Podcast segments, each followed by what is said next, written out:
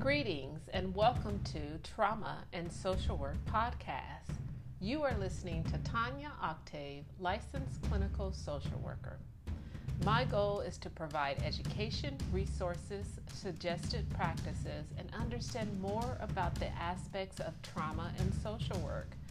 This podcast is for you because we are all impacted by trauma. I am your host.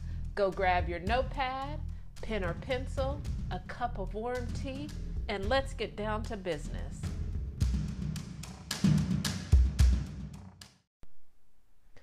Welcome to episode 9 of Trauma and Social Work Podcast. Today we are going to talk about poverty and racism, workers that are not protected and they can't speak their mind, all the way to transitioning into nutrition and how malnutrition is deeply rooted in racism and poverty issues and concerns. As a young child, I knew I wanted to have a meaningful profession. I wanted a career that focused on advocating for others who were disadvantaged and for those voices that weren't being heard. I also knew I knew something different to listen to the stories of people who struggled. That was kind of my super strength. There's a lot of wisdom found in these conversations, and we all struggle in our ways, and learning empathy is something hard to teach others. I remember an African proverb seek knowledge from the wise and the ignorant. I learned early on in life that if you're smart enough, pretty enough, famous enough, rich enough, the world will cater to you or dismiss you. As social workers and mental health wellness clinicians, we don't talk enough, write enough, be accountable enough to address institutional biases. Macro social work informs us that we should seek social justice and at the same time we remain silent and submissive, and when working in institutions, we fear for our jobs and our careers. We think we're going to be fired or demoted in some way. These fears are often challenges for social workers, especially those working in institutions such as child protection or adult protection they see these injustices, racial biases, gender discrimination, economic imbalances, and more. They can't speak up because they fear of getting fired, not getting promoted, or being criticized or evaluated with some sort of low achievement score. There are no laws or policies in place that indicate social workers can't speak up. Nah, we don't find any policies and regulations to protect social workers. This is the means of silencing them, those especially that work in these institutions. No one wants a social worker to talk about social injustices.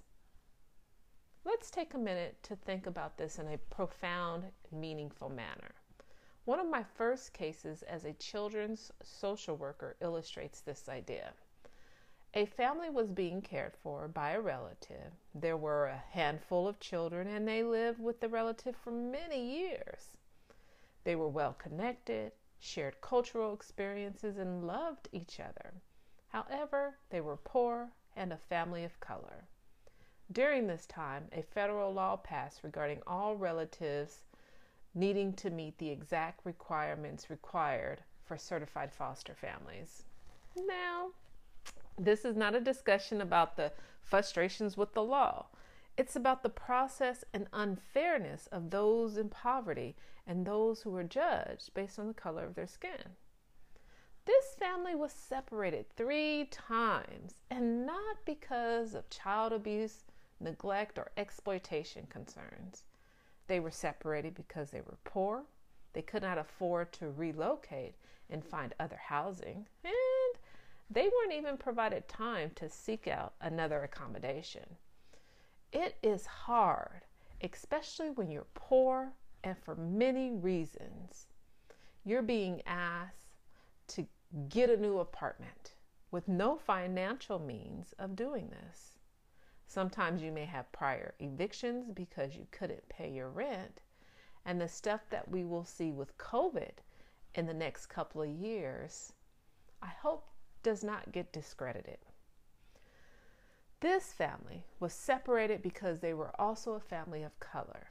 They didn't have relatives that would offer support, sometimes found in other cultures.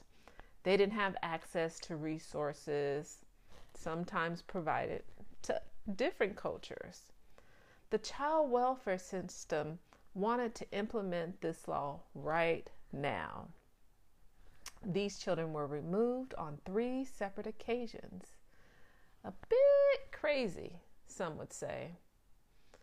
I experienced this as a great social injustice, one of the most significant memories in that career. I was forced to follow orders and told I would get written up. As a new social worker, you are learning, so I didn't contest.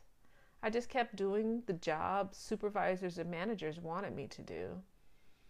As social workers, we all have stories like this. The children and the families that are the children and the families that just stick with us. Eventually, I learned ways around some of the political stuff, but it took some time. However, many families like this are continually traumatized by the decisions of others. It's a pattern, and when you don't have money and when you're a family of color, you are vulnerable to this type of intrusive trauma. We need to move towards a greater change in the child welfare system we must implement policies that protect their workers by allowing them to speak up for their families. To remove some of the power and control from administrators because they often see families as a number.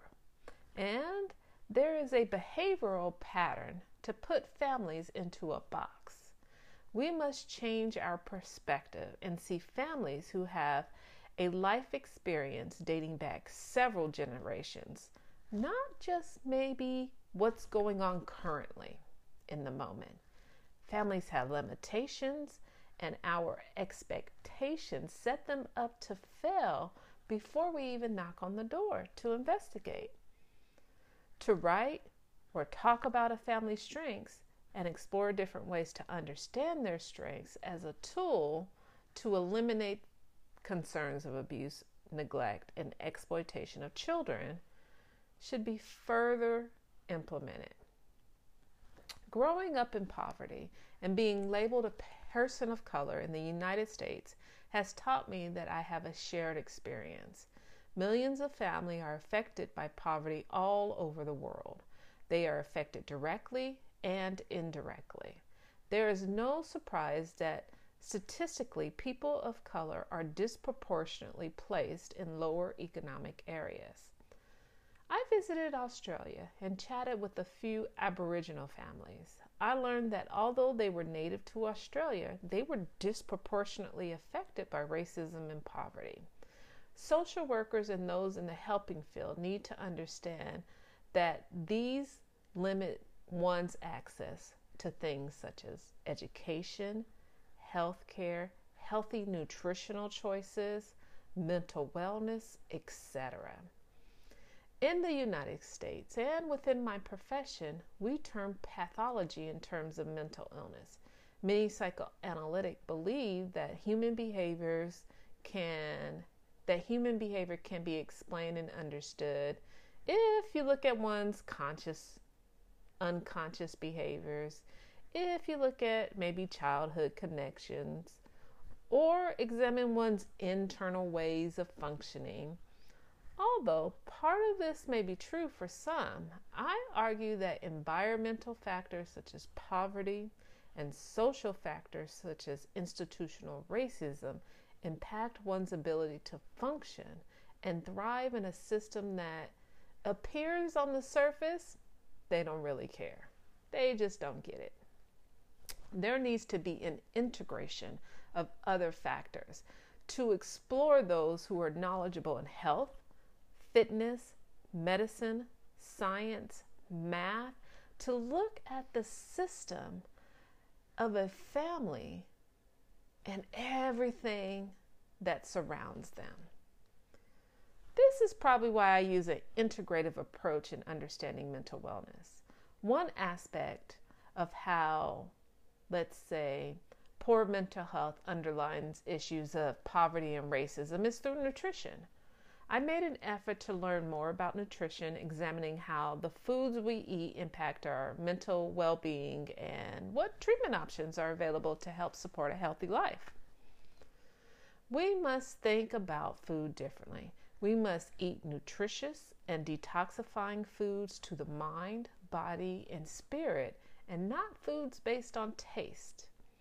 The first thing most people ask me, well, does it taste good? There is some cognitive work that needs to be done in this area. We must retrain the brain, retrain the thoughts. We must understand more about the lies that we believe and then work to change these lies to achieve our overall mental wellness goals. I believe malnutrition is the root cause of many illnesses and pathologies. There is a reason why most malnourished and toxic communities in the U.S. are located in lower economic neighborhoods and those surrounded by people of color. And this is not surprising because if you look at the research, it's there. Most people just don't read. I'd like to provide this example of the connection between racism and malnourishment. Let's look at the quality of food. I lived in Compton, California for several years. The grocery stores were filled with fruits and vegetables. However, there were few organic and pesticide free options. Then I relocated. Or I should say, I got a car and then could travel to other areas. I had lunches and dinners in other areas, sometimes near the beach. It was usually surrounded by Caucasians those with economic privilege, resources, and fresh air. I found organic, pesticide free options and farms that were enriched with food grown in nutrient and mineral dense soil. I even enjoyed several restaurants that specialized in a higher quality of nutrient based food options. Now, I am learning an orange is just not an orange. An orange can be filled with toxins, or an orange can be filled with minerals and vitamins. My last point children. Children are brought up in some neighborhoods eating poisons and junk, and this impacts them in many ways. They have more diagnoses of mental illness, their genetic replication changes, and this affects offspring for many generations. They struggle later to change their diets to nutritious and detoxifying foods because their body is used to being toxic. They are programmed to think healthy food comes in boxes with pretty labels. Their perspective is limited, and the worldview becomes rigid and closed. Change feels like an impossibility. As mental wellness experts, we must consider many facts regarding inadequate nutrition and the psychological harm occurring in communities occupied by people of color and those with fewer resources. I will end with this thought. Growing trees and growing trees with lemons and oranges should occur in all communities, not just the ones that have money.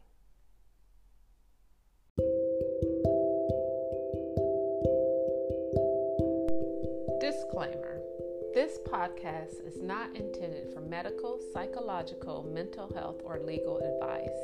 You should seek out a professional for individual and specific questions regarding your overall wellness. If you are experiencing a mental health crisis, call 911 or go to the nearest emergency room.